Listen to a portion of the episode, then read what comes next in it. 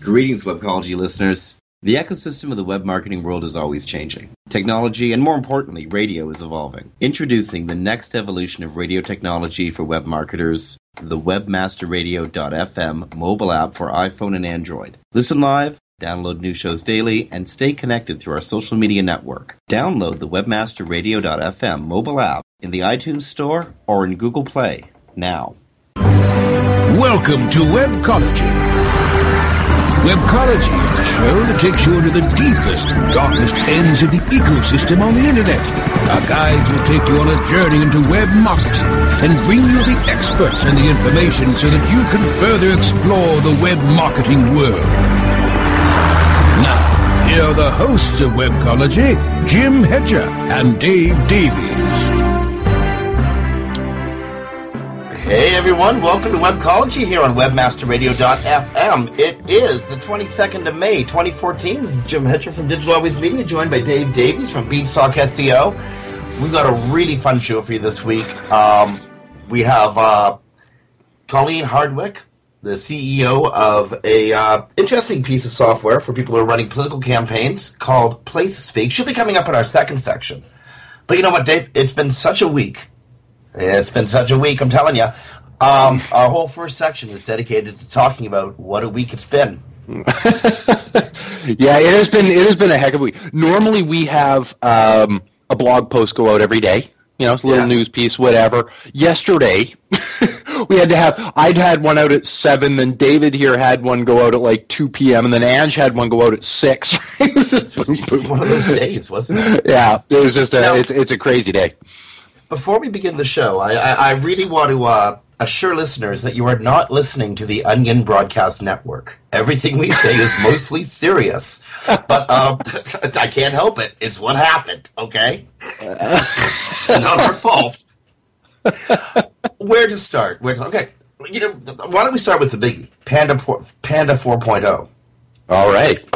So on Tuesday, I guess uh, Matt Cutts puts or what yeah, Tuesday. I. Was it Tuesday or Monday? It's hard to remember. In Canada, it was a holiday. It was uh, Victoria it was, this week. I heard about it at about 7 p.m. on Tuesday. Okay, so it was Tuesday that uh, Matt Cutts throws a tweet out for uh, late afternoon uh, Eastern time, um, uh, early evening uh, Pacific, and uh, he says tomorrow, Panda's hitting. Panda 4.0 is going to hit, making about a million SEOs around the world go, "Oh wow, really?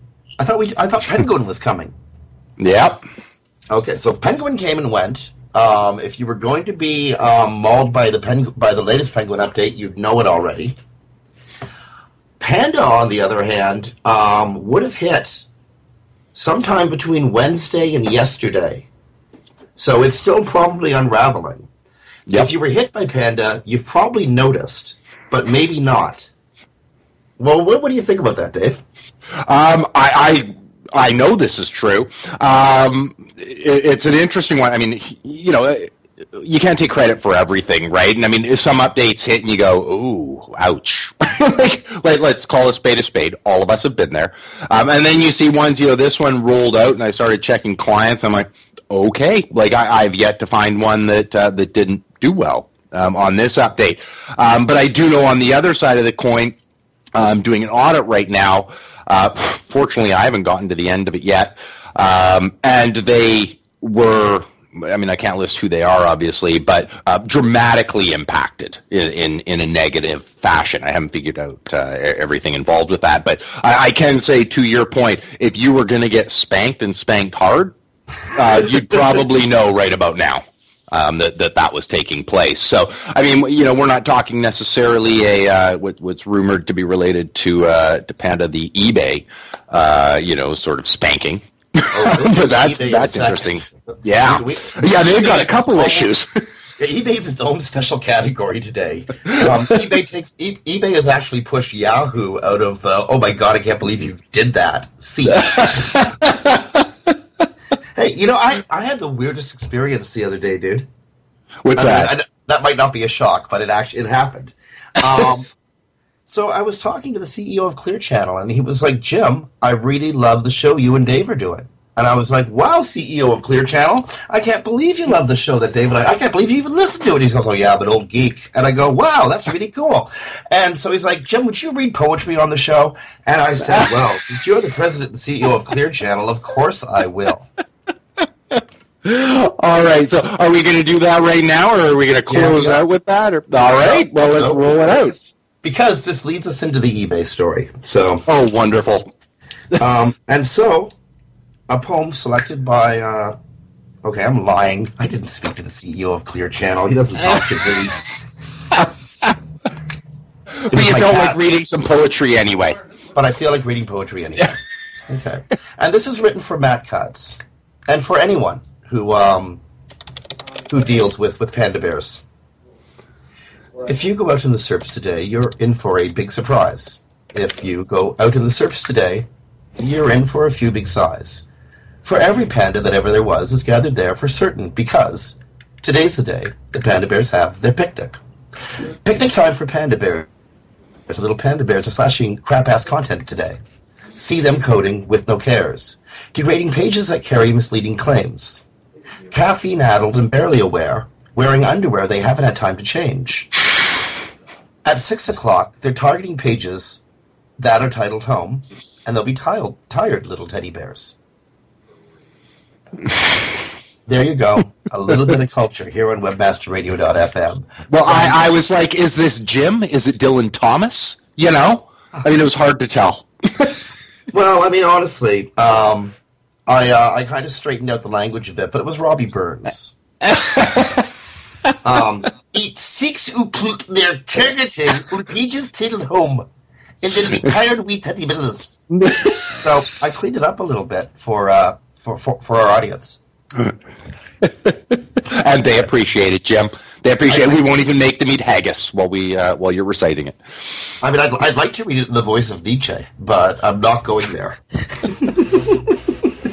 Okay, so Panda, Panda Bears, like uh, the Panda Bear Picnic and the eBay Apocalypse. This has been a like the worst week if you work at eBay.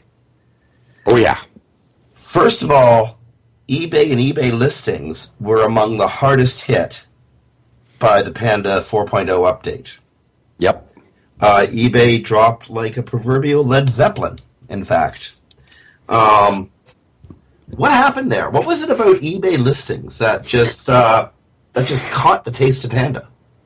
You know, I like you, like probably most of our listeners while when it comes to researching and looking at what's going on and what's winning and, and what's not, I am you know, first and foremost at this stage not looking to the general academics and looking to okay, let's look at our clients, right? Like the first responsibility. Uh, so, I, admittedly, I haven't looked a whack into it, but as soon as I heard that happened, uh, my instinctive thought was uh, good and about time. Um, and it's it's not that I, I have a problem specifically with eBay. Um, but the fact of the matter is, a lot of that content is regurgitated from you know people, and I don't even blame them for doing it. You know, copying, pasting specs. You know, I look up computer stuff on eBay, and they've copied and pasted the specs. Great, you know, eh, perfectly useful, but not wonderfully unique content for, from Google's standpoint. Um, you know, a, a strong site, yes, but the the quality of the content was not outstanding for the most part. Some people would find it helpful, but the fact of the matter is, I know eBay exists. You know eBay exists. Everybody on the planet Earth knows eBay exists. If I'm looking for some place to go and buy things in an auction or get things imported from Hong Kong that I'm not quite sure what the quality is going to be, but hey, you know, I'm willing to gamble because instead of 40 bucks, it's a dollar 27. Um, you know, I know where to go. It doesn't really have a, a spot. Um, if I'm searching on Google for something, I know eBay's there, so I'm going to have gone to eBay if I want eBay, and if I'm on Google, I'm going to avoid eBay. because I already know eBay's there. So, I, I, given the quality of the content, given the purpose of the site, I, am not surprised. I, I, think it was it was just and, and provides a better uh, experience for users and for the other people who will now get a get a shot at the top ten.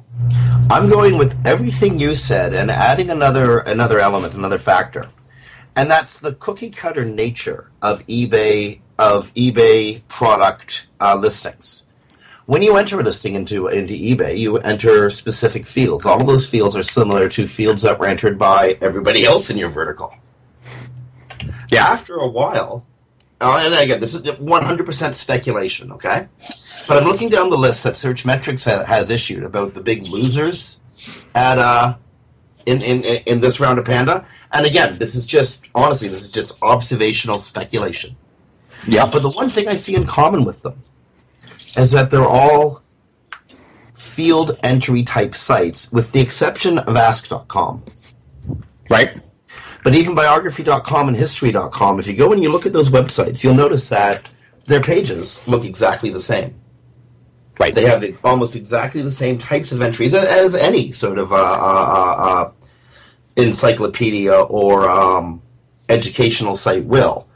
But there's also the quality of the content itself. Um, well, that's it. We didn't. Ancient we didn't see isn't going over Wikipedia. so well in the algorithm, you know. Right. And, and, and fair enough. Fair enough. There, there was nobody on there. Well, there, there was a couple, actually. I'll be honest. There was a couple on there that I was like, really? Them? Um, but overall, I sort of looked at the list and went, yeah, okay. I mean, it wasn't the biggest cleanup, but it was definitely a wake-up call. Uh, for you know, eBay is a great example, and wouldn't that be great for them if that was the only problem they were dealing with this week? Wow, Um, that, that- was my segue there, brother. I was going to use that. I mean, they All right, let's- have worse problems, and in fact, And in fact, you know what? Let's let's jump there. Let's let's let's do it. What what, hap- what else happened to eBay to just sort of backhand them once they were on the ground?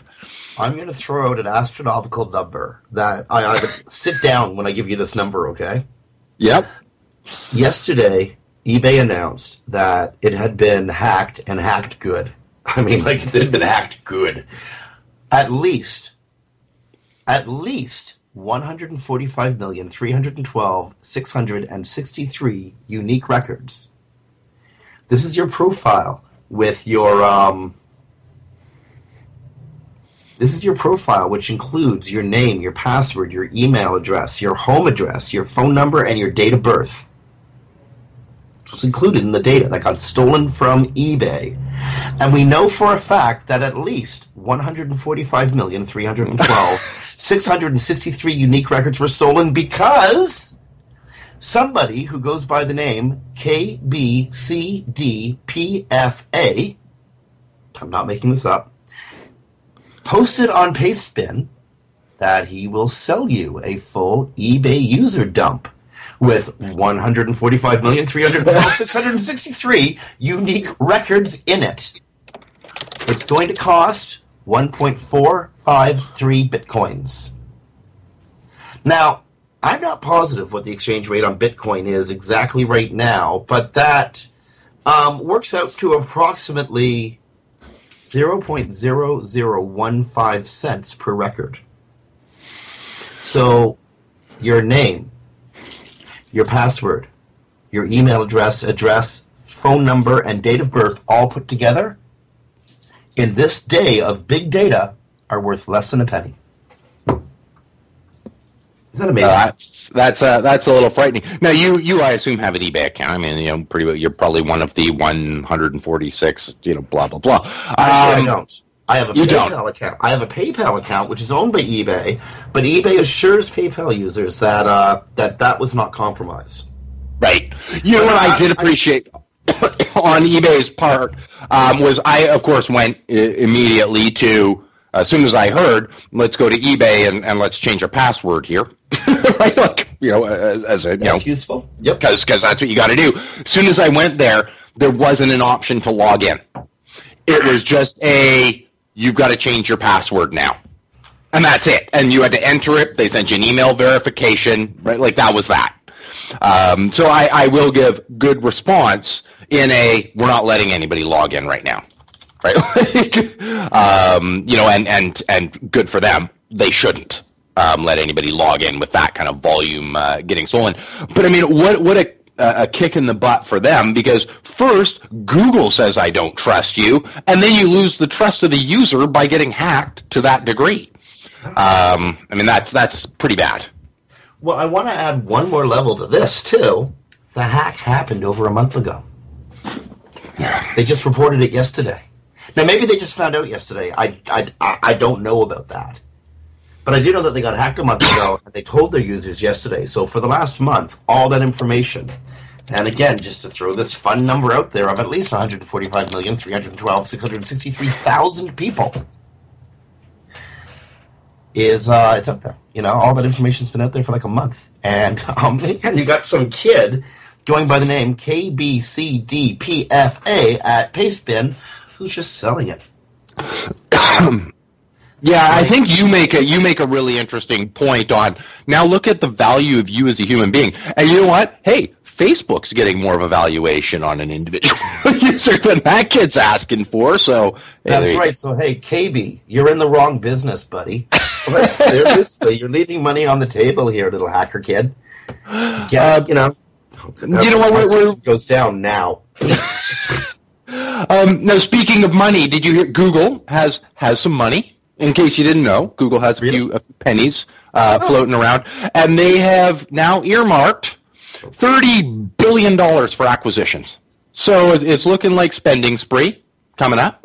They can buy me for like you know the I go for ten acres. yeah, and that's I mean, but that, apparently they can get people for pennies right now. So you know, um, true. you know, although you know, just to, to continue the rant I've had every through every acquisition, and we're going to hear again as as they go on their on their acquisition spree. To me, given the valuation the companies are, are getting right now, I'm thinking they can probably get about half a company with hundred thousand dollars in annual revenue for that. That's that's what I'm thinking. Um, I yeah, I like you, man. I What do you got? you, this is this this has just been hitting um, our company recently, and I'm pretty sure it's hitting other companies um, out there out there in the, the ecosystem.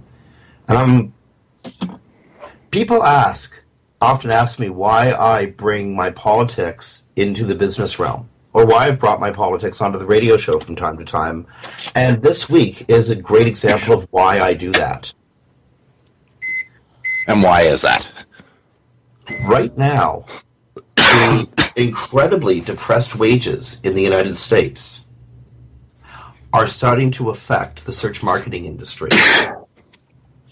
So, we've had for the last 30 years a movement to basically destroy union labor. Now, whether you like unions or not, union labor is what kept the working persons, that means you and me and a whole bunch of other people, and, and Dave, you and I are business owners, right? But Yeah. let's face it, we're small business, we're small me- to medium business owners. We're not moguls. Well, you might be, but I'm not a mogul. Mm, No, I, I think I'd be living in some tropical island right now. Yeah, I mean, I, nice middle class lifestyle. I'm, I'm grateful for it, but not a mogul.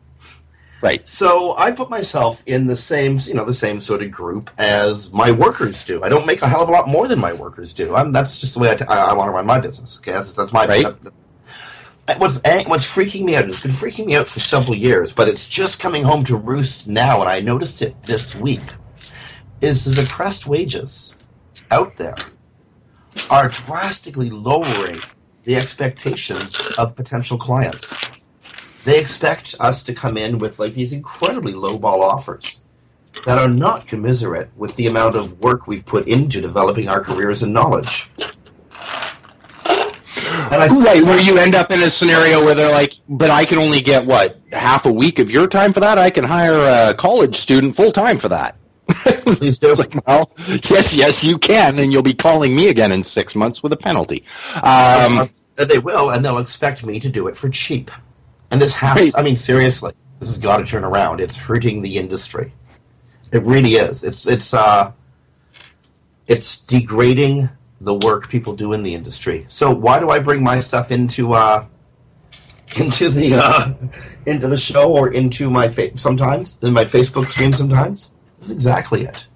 I believe we as a group have a responsibility to, you know, well, I don't know what we have a responsibility to do. Stand up for each other. I don't know. well, there is that, and, and, and let's be honest. I've known you long enough, Jim. You always like a little bit of a good fight. I do. I do. That's, and that's uh, why I've enjoyed any time we've been on a stage together in what eight years of making radio. and hey, you gotta admit, you gotta, uh, you gotta, uh, you gotta give me this, bro. I've been right about much of the stuff. This, they're I- we're not talking about that. Yeah. What's happening now because of the FCC's pullback on net neutrality is by far the best example. In uh, I don't know what's happening out there in BC, but in Toronto, both Bell and Rogers are severely scaling back the services that they give their consumers directly because the Americans have have are stepping away from the tradition of net neutrality. Um, we are seeing some some some yeah service degradation. You know what? I, I, think we get it a little easier because I'm sure you remember from back when you lived out here. It started really, really crappy, and so now they're all fighting to be better. the other person, there, there does still seem to be a, a bit of that element where we've got uh, Shaw Telus really fighting, and I can't remember the name of them, but there's a new third party um, just trying to make inroads right now, so that's kind of keeping them honest. Hey, going to my point, where capitalism keeps them honest.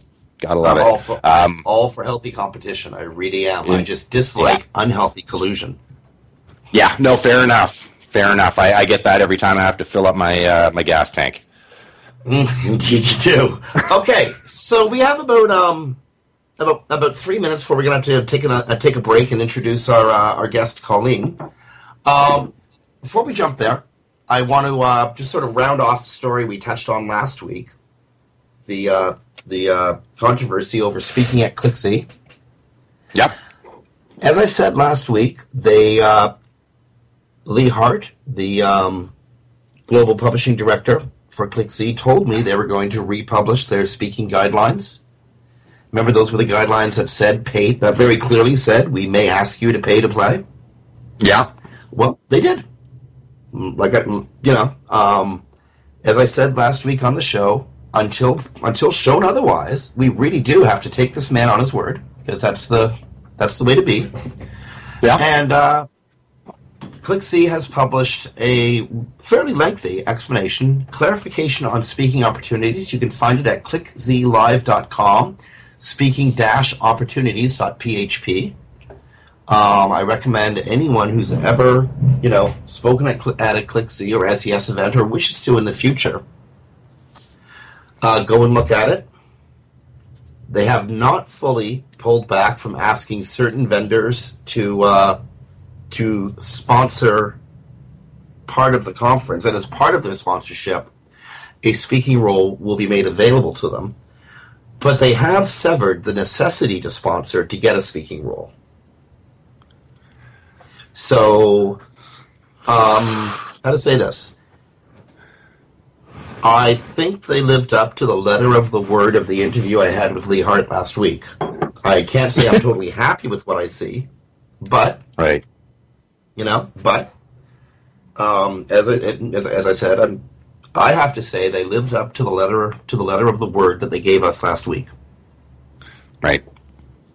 That's cool, mm. and we can't yeah. expect much more. You know, they said they'd do it. They did it. right. there you go. you can hope for much more though. So, but uh, you know, I, we could we could go on to this. We we've got a guest, and I, am really looking forward to uh, uh, to chat with. So I, I, suppose we should get to that. We probably should. So, on behalf of Dave Davies from Beanstalk SEO, this is Jim Hedger from Digital Always Media. You're listening to Webcology on WebmasterRadio.fm. Stick around, friends. We got a, a really interesting interview coming up with Colleen Hardwick, CEO and founding partner of PlaceSpeak.com. She'll be on after these messages. Sit tight and don't move. Webcology. We'll be back after this short break. Guys, are you suffering from FD, fulfillment dysfunction? Let MoldingBox.com's online portal system for inventory, tracking, and returns perform for you. We have the enormous tools you need. For- Colleen, there. Colleen, are you there? I am here. Hello. Okay. Is there any way to get you closer to that microphone that you're using? Yes. How's that? Better. Perfect. Okay. Excellent. We're, we're just about two minutes away before we get back into the show, so I'll turn things back up and we'll talk then. Hang on, please.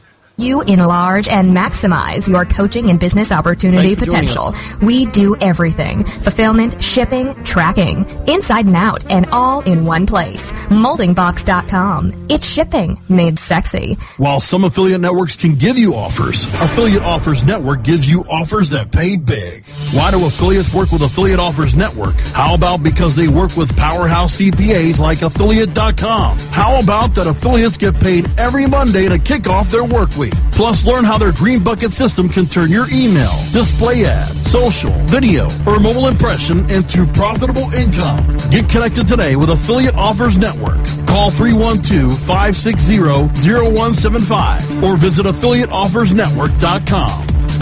Building better search engine rankings takes the right formula. Tracking those rankings is super simple. All you need is authoritylabs.com. Authority Labs uses automated daily rank tracking tools to monitor your site's performance or leverage their API to build your own tools. No matter what animal labeled algorithms affect your ranking, you should be using Authority Labs. Unlimited users for no additional cost and white labeling can help keep your clients updated and save countless hours of creating reports. Whether you're running sites with just a few or millions of keywords, what you need is authoritylabs.com. Want to learn what it takes to drive truckloads of targeted traffic, convert the highest percentage of leads, and make the most money? Traffic, leads, money. On demand anytime inside the Internet Marketing Channel. Only on WebmasterRadio.fm. Commercials off. Now back to Webcology, only on WebmasterRadio.fm. Here are the hosts, Jim Hedger and Dave Davies. Hey everyone, welcome back to Webcology here on WebmasterRadio.fm. This is Jim Hedger from Digital Always Media, joined by Dave Davies from Beanstalk SEO, and Dave and I are joined by Col- by Colleen Hardwick, the CEO and founding partner of PlaceSpeak, with a degree in urban geography from one of Canada's most beautiful Ivy League campuses, University of British Columbia. Um, Ms. Hardwick is a former member of the City of Vancouver's Development Permit Board Advisory Panel. She works with some other big names in uh, in uh, the world of politics and academia in uh, British Columbia. Justin Harcourt, former Premier Mike, Har- Mike Harcourt, and Yuri Artibise, uh, community engager master, uh, with a master's degree in public administration. Colleen, CEO and founding partner of PlaceSpeak. Welcome to uh, to Webmaster Radio. Well, thank you so much. A pleasure to be here. Now, when I first when I first heard about PlaceSpeak, um, well, a bit of background here. There's there's three elections currently running where I live in, in Toronto, Ontario. There's a, a, a municipal election, a provincial election, and a couple ridings are, are having by-elections for uh, for for the federal government. So when I heard about PlaceSpeak, which is a virtual consultation forum, my first thought was, well, how do I use this on a campaign? Uh, and that's how I've been thinking about PlaceSpeak. And when I was trying, when I was trying to write up the description of PlaceSpeak today, it occurred to me that I don't have it right. I, I misunderstood. Colleen, what is PlaceSpeak? PlaySpeak is a location based public consultation platform. It's designed to answer the question how do I consult with people online within specific geographical boundaries? So, if I were to be looking at your example of, of elections within specific jurisdictions, say it's a city and it's broken into wards, this would allow you to consult with people online uh, knowing that you were hearing from people within the individual uh, wards so that you could compare and contrast any feedback that you're receiving from people online, whether that's polls or surveys or discussion forums or idea, idea generation. So it segments all of that information, feedback that you receive from people that are verified as living in those areas, and allows you to export reports. So you, you've actually got good, solid geo-reference data. Okay, now where um, where are some of the places that PlaceSpeak is currently in use? Um, actually, let me ask a different question. My initial my initial response, my initial impression of PlaceSpeak was I can use this in a campaign. Is PlaceSpeak currently used by political campaigns? It was used um, uh, once. Again, PlaceSpeak is is an early stage startup which has been developed um, from prototype over the last three years with the support of the National Research Council of Canada's IRAP pro, uh, program, and Excellent. so it's been large, largely developed with with R and D, research and development, and academic funding. So, um, it, political applications. There was uh, one uh, in the in the BC provincial election, there was our our local riding used it as a, we, a means to crowdsource uh, feedback from people within the specific riding. Mm-hmm. Um, but what what PlaceSpeak does is it's is called privacy by design. People register and verify that they live where they say they do, so that they can be geo authenticated. But their private information, specifically their address, phone number, and email address, is not shared with the proponent of the consultation. So the proponent, in this case, say it was a candidate running in an election, they would know that the people have been vetted, but they wouldn't have access to their private information. And, and that's the key to privacy by design. Now, why that's relevant to political campaigns is typically when you've got a candidate running, they want to know more. More, they want to know your address. They want it so that they can go and knock on your door on E-Day to make sure that you show up at the polls, or they want to solicit campaign uh, funds from you. So typically, they want private information, which uh, PlaceSpeak categorically will not provide to them. So uh, for that reason, I think we've seen it not seen it used as broadly as we may in the future in in elections, because again, it does allow you to geofence um, and restrict participation to only your jurisdiction but um, the proponent would not have access to individual private information. One of the things that, at least in the Toronto election, that we've been finding very difficult is well, people aren't actually debating issues. They're more like trolling each other into the ground. It's actually gotten quite ugly. Um, have you found that people are using um, the application PlaceSpeak to constructively consult with each other, or are people being, um, well, is it like the rest of the internet? Um, well, that's a very good point. When people are self-identifying, we describe this as a geosocial platform, so the, it's a two-sided model. People sign up, they verify themselves to place, they choose how they're going to verify. There's sort of a laundry list of different ways they both automated and opt-in that they can be self-identifying, but that, of course, is not shared. They can then choose by distance and keyword what they want to be notified about and how frequently they want to be notified. So that's all on the one hand. Um, then, when they're providing information, whether it's in discussion forums or whatever, we have found that the level of discourse has been very civil. And we attribute this to the fact that people are self identifying. There is no, you, you, can choose to be anonymous um, from a public standpoint, but because your identity has been verified, we have not had any problems with trolls. People have to be culpable, and again, the results are all exportable and are going to be used as part of, of uh, decision making and policy development. So um, we haven't had a problem with trolls by design. It strikes me that the information and the uh, the, the, community voices that could be brought out of out of a uh, PlaceSpeak session can be used in a, a, number of other applications. They can be used um, to convince a city council to either do A or B. They can be used to uh, pressure or lobby a, uh, a business or um, a government. What's the most creative use you've seen of PlaceSpeak? Well, uh, just following on your thought there, the key to this, the mission is evidence based decision making. So, indeed, if a, um, a local government wants to uh, obtain feedback from residents within you know a specific geographical area, they know that the results that they're going to uh, obtain online are going to be defensible in a way that there's nothing else that they could do that would be defensible in in uh, in a similar way. In terms of creativity, we've seen all sorts of interesting uh, things going on up in Fort St. John in northern British Columbia. They started off doing the Site C Dam consultation, then did a follow on of their boundary redistribution consultation, and now they've iframed uh, PlaceSpeak right into their city's website for all public consultation because, of course, as people sign up, then they're available to be notified of and participate in multiple consultations. So uh, Fort St. John, uh, we found to be a, a, a, maybe a bit unlikely, but a very forward-looking municipality in seeing a range of, of different ways to consult and interact with their residents. We've also seen it used in, in emergency services applications.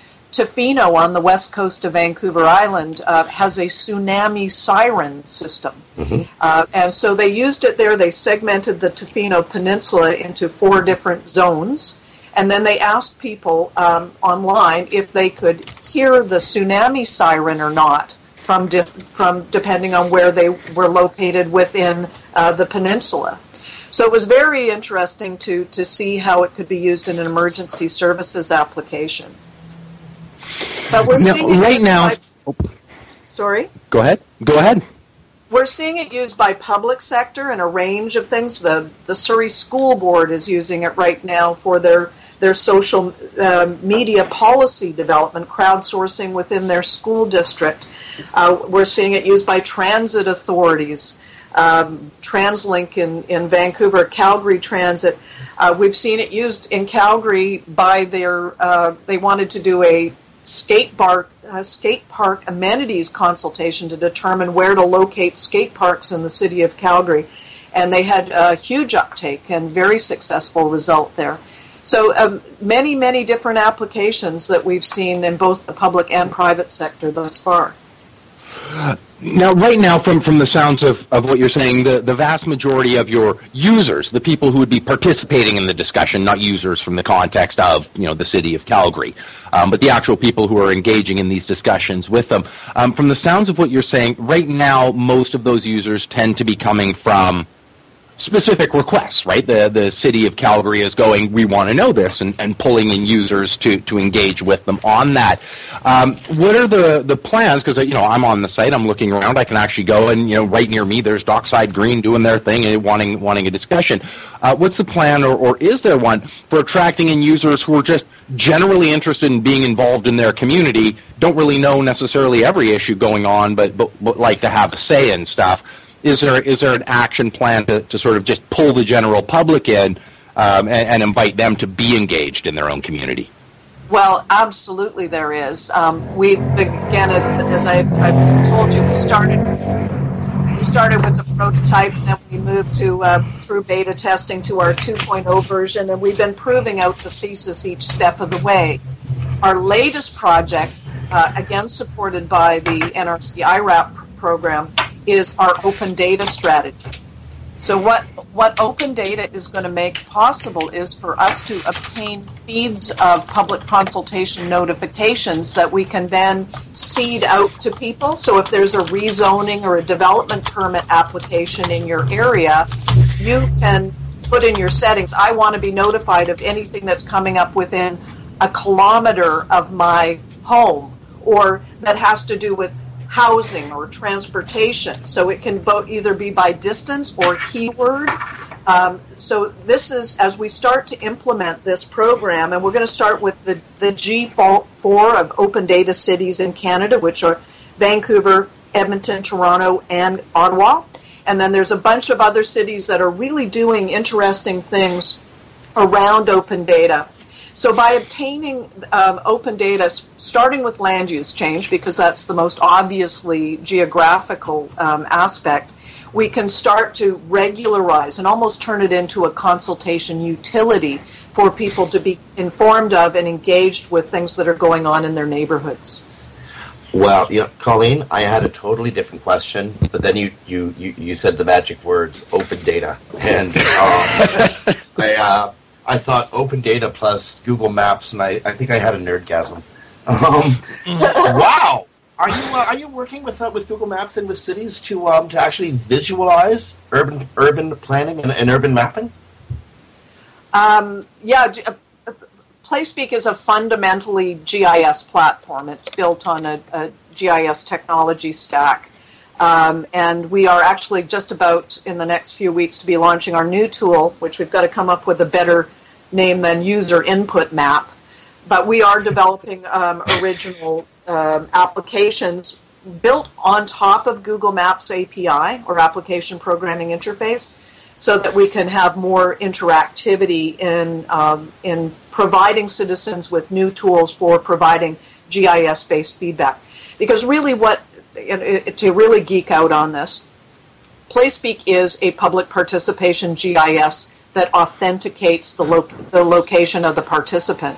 So rather than other kinds of PPGIS that have been out there, they're using mobile devices because of their GPS capabilities.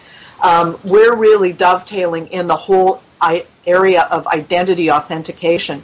And in fact, um, a couple of weeks ago, I was in Toronto for the Identity North conference. I don't know if you guys were aware that that was taking place. But as we, we start to make the web more real, you know, it, it again, we're always we're walking that fine line where we're trying to authenticate the process while simultaneously protecting individual privacy. I see these pieces as coming together within a again what I describe as a geosocial graph rather than Zuckerberg's just um, social graph. This is really um, something that is is bringing place into the web in an authenticated way, and the implications of that for being able to influence public policy and decision making are nothing less than paradigm shifting. Colleen, you, you, you don't know this, but I, I know of at least three, probably more of our listeners whose mouths just hit their chests. I, I know for a fact this happened. Um, and actually, I'm, I'm going to ask when we get off the air. I'm going to ask if I can make some introductions because I know some people who need to talk with you. But um, a lot of our listeners are developers themselves, and they, they love stories like this. What was the um, when you were developing PlaceSpeak? What What was ma- the what- weird when you were originally developing PlaceSpeak? What was the weirdest problem you came across? You know, the one that just made you scratch your head, something that shouldn't have been a problem, but but was. Well, I think right from the very beginning, the PlaceSpeak came into being because I was looking at a rail corridor on the west side of Vancouver called the Arbutus Corridor, owned by the CPR. And it's been mm-hmm. sitting fallow. The last time it had a train run down, it was in, in 2000, and they discontinued streetcar service in the in the mid 50s. And it is is is one of the wasted opportunities for transit centered development in the city of Vancouver, which has got serious transit problems. Mm-hmm. So I was trying to figure out how to break the logjam, and I approached the CPR and I approached the city of Vancouver, and they both came back and said the same thing. There's a loca- there's a logjam around public consultation, and so I said, they said, I well, I said I was part of a visioning process. I was convinced there was an opportunity and that that people's attitudes were changing, and they said, well, where's your evidence? So I started, okay, well, how, how do I get evidence? Well, public meetings are gong shows. You can't knock on doors anymore. There's no landline telephones. How am I going And we had segmented Arbutus into nine individual neighborhoods. And I literally was staring at Google Maps and thinking about these nine neighborhoods, and I started to see green dots popping up on the map in my mind's eye. And that's when it hit me what we needed to do was to connect people's digital identity to place and prove it in order to be able to provide that evidence. And so when I started trying to figure out how to do that, th- there was no way. So that was that was the core problem: is how do we connect people to place and prove it, and how do we do it in such a way that you know they- they're not going to do it just for a one-off consultation. We have to create something that's much more systematized. Now, I, I, I I don't live in Vancouver anymore. I, I, I spent some great years in Vancouver, and I love that city. And I know the rail corridor. You're, I know it intimately, the Arbutus Rail Corridor. Now, I don't. Again, I don't live in Arbutus. I don't live in Kitsilano. I don't live in any of those neighborhoods. But I have an emotional stake in what happens to, to that space, and I'm certainly going to be going to see it again in my lifetime. I should hope. Um, would I be able to from the from the far from the far reaches of Toronto? Would I be able to participate in a in a community conversation about something that happens in a city thousands of miles away? It's ultimately up to the proponent to determine the scope of participation because it, it, this is again all map based. And what I did when I was looking at Arbutus was I segmented the corridor into the nine individual neighborhood units that I described. But then beyond that, there are 23 uh, neighborhoods uh, within the city of Vancouver. There are 22 municipalities within Metro Vancouver you know, then then you you know I could take it and make it a Canada-wide consultation, but I would be segmenting that data because whether or not I am, I mean, ultimately, I want to be informed by the location of the respondents. Oh, of I, course, of as course. as a decision maker or as a policy maker, I need to be able to to balance those perspectives. But at least I want to be informed with them because right now, with an anonymous inter, interwebs, we have no idea where we're hearing from. Right? Okay. So um, it's up. Uh, so the quick answer is it's up to the proponent to determine the scope of con- consultation. Um, people can all obviously be contributing their ideas in all other forms of social media and, and uh, traditional forms of consultation as well. But in this instance, the objective is to be able to provide geo-authenticated data that is relational to the location that is being um, examined. Okay, we are we are seconds away from having to take a commercial break. Um, uh, but, but before we go to a commercial break, um, you're working with former Premier Harcourt, Mike Harcourt. Um, if anyone who lived in British Columbia or, or anyone who's Canadian who uh, remembers the 1990s, um, they likely remember Mr. Harcourt with, with fond memories. Um, has he had a lot to um, to add to the project? Well, um, when I first spoke to Mike, I, I, when I was thinking about this idea, I know Mike because my father was uh, the late Walter Hardwick. Dr. Walter Hardwick was a, a, another notable um, academic and politician in British Columbia and, and uh, was the founder of a, a, municipal party called Team back in the late 60s. And Mike was first elected as a, an alderman in 1972 on that ticket. So I've known Mike since I was a kid. And uh, I, I ran into him and I, I ran this idea by him. I didn't even have a name. Originally, I called it My Place. I said, what if we could create a platform where you could be consulting with people online within specific geographic boundaries? Wouldn't that be great? And he said, sounds great, Colleen. Talk to my kid, who is his son, Justin. And uh, Justin's, you know, obviously in a generation that's going to understand a, a, lot more about internet technology. But Mike understand. Mike is a, a great um, egalitarian. He's someone that really does believe in the importance of consulting with with our citizens and involving them in, in our democracy. And so, as a, a thought leader um, and as an advocate, Mike has had a, a, key role in it. Um, but his son, Justin, has worked quite closely with me in supporting it because he understands the implications for the upcoming generations. Ho- hopefully, it was Justin who looked at you wide eyed and said, Oh my God, don't name it my place. Please, don't name it my place. um, that was you know, just a working title as a measure of how beloved uh, former Premier Harcourt was, I know this is totally not relevant to the conversation, but how's he doing? He had that fall a couple years ago. Has he recovered well from it? Well, I like to joke that he's been dropped on his head a few times, but um, he's doing really well. He's he's out there um, speaking um, internationally on urban sustainability issues. Um, in fact, he's brought us into places. Our first uh, U.S. based PlaceSpeak consultation is in Orange County, Florida, where they're doing their community sustainability consultation. And that came about as a direct result of, of Mike being out there um, giving a talk on, on sustainability. Okay. Uh, Colleen Hardwick, thank you so much for joining us, a CEO and founding partner of uh, PlaceSpeak. Friends, you can look up placespeak.com. Colleen, we got to take a break. We've pushed far over time. So, um, But, before you go, how do people engage with PlaceSpeak? Do they just go to placespeak.com and they can they can start utilizing the application? Yeah, um, as a, an individual participant, I encourage people to just go and register and claim your place. Um, if there are organizations that want to conduct public consultations, they just click on the button that says "Start a public consultation" and take it from there.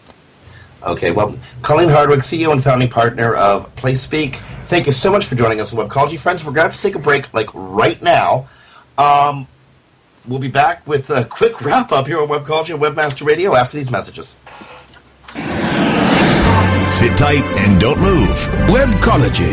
We'll be back after this short break. Conversion Conference makes its way back to Chicago, June 17th through the 19th. Register now at conversionconference.com. Hi, this is Tim Ash, host of LPO. Our last show of 2014 is coming up in Chicago. It's going to be our biggest Chicago show. And for my loyal Webmaster Radio listeners, use promo code WMFM for $100 off. We'll see you in Chicago. Remember to listen to Tim Ash Mondays on WebmasterRadio.fm for landing page optimization. For the latest details on Conversion Conference, register for Conversion Conference Chicago now at conversionconference.com.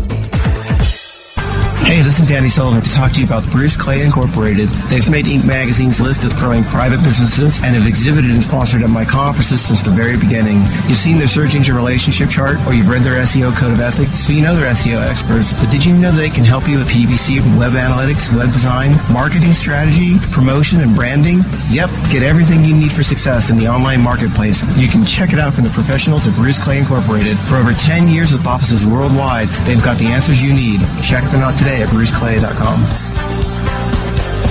Before you painstakingly create another label or drag yourself to the post office, set a course to ShipStation, your key to e-commerce shipping nirvana. Save time by easily importing orders from wherever you sell, like Amazon, eBay, and over 40 others. Save money with discounted USPS rates and a free USPS account.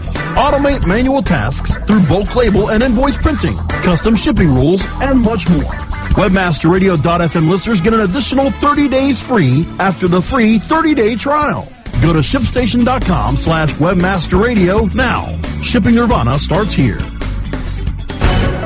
Welcome to The Hook with Katie Kempner, where Katie talks with advertising visionaries, top journalists, cutting edge creatives, authors, and PR gurus. Hear what these industry insiders have to say about the changing landscape of advertising and PR today. The Hook with Katie Kempner. On demand anytime inside the advertising channel. Only on webmasterradio.fm. Commercials off. N- now back to Webcology, only on WebmasterRadio.fm. Here are the hosts, Jim Hedger and Dave Davies. Okay, so the big hand goes over here, and the little hand goes over there. But Dave, what I can't figure out is that one that goes around really fast. What do we do with that? well, that, that I just call uh, my late Thursday morning. Oh, oh, I thought it was a fan. Friends, I am so sorry. The interview with with Colleen Hardwick from uh, from PlaceSpeak was going well. We um, she said open data, and my heart just melted. Dave, I couldn't I couldn't go to break after that. I think you're smitten now, Jim. uh, but you know what? We owe the fans, we owe, we owe the listeners an apology because you only get another couple minutes of us, uh, or we owe the sponsors apology too. You only get a couple of seconds talk, uh, of us talking before we have to go back to break again. But that was fascinating. I mean, imagine urban mapping um, around specific issues. Yeah, it's a Wow. great idea. Yeah. There was a, there was an amazing trend back in academia. I think you know, I'm, I'm thinking uh, seven, eight years ago, and I'm so old it was probably like 15 years ago, but it feels just like yesterday to me. Um, about you know mapping specific projects, but this was being done on paper, not so much online. Um, seeing this happen digitally is phenomenal. And that stuff Nanaimo did, what was it? Had to be six years ago with um, with Open Government. Yeah, that's right. Where like you can you can actually follow fire engines along Google Maps now. Um, I guess that's way cool. That is. So, that's, uh, that's really interesting. What else do we have out there in the way of notes? Um, Well, we've got uh, Australia's Yahoo uh, de-indexed ripoff report. did they? Well, it's about They- time somebody did. They they did, and it's based on Australian law um, requires that um, search engines remove defamatory content. Um, you know, if if there's a just case for it. Um, and they found that the volume they were getting from Ripoff Report was so high that it was just easier to remove the entire site um, than remove individual legitimate claims against them. So they just de-indexed the whole site and off they went. Um, so that's that's major. That's uh, The Aussies are pretty are pretty direct about this sort of stuff. Eh? That that falls under the "don't be a douche" law, right? I'm sure. I'm pretty sure if they don't have one, they need one. I'm pretty sure Australia has a "don't be a douche" law. It's a, it's a, it's a pretty cool place. Um, that's cool because I've seen. I, I um, recently I got I got a rip off report problem I'm dealing with right now. Not not my problem, somebody else's problem, but it's a problem. and it's not a problem in Australia anymore. At least not on Yahoo. Well, let's turn the world up, world upside down and do the same thing we can in the U.S. Because um, I hate that website. I hate fighting those guys. Yeah, I, I think we all kind of agree. Anyone that if you could prove in a court of law your innocence, um, that they're not obligated or at least just ethically motivated um, to to remove a, a, claim when you know I understand that I'm always going to say I'm innocent and you're always going to say I'm you know, but where you can go to them with court findings and they still won't remove it, you know, come on. Uh, the um, truth is, I am innocent, Dave. I'm completely, completely naive and innocent. You know how I know I'm completely naive and innocent? How's that, Jim? It shocked me. Shocked me, I tell you to find out that a lot of PPC clients don't understand quality score. They don't get it. Really? Zoom right over their head. But then the weirdest thing I found out a lot of PPC companies like it that way. Well, it's a metric to stick to. Uh oh, okay. Oh, Friends, the hook? you've been listening, I, I, want someone from PPC to explain why it works that way. Friends, you've been listening to Webcology here on WebmasterRadio.fm. It is the 22nd of May, 2014. On behalf of Dave Davies from Beanstalk SEO, that's Dave at Beanstalk SEO. Uh, this is Jim Hedger from Digital Always Media, jim at digitalwaysmedia.com. We're going to be back next week. Same bat time, same bat channel. Stay tuned. We got more amazing content coming up on Webmaster Radio after the news.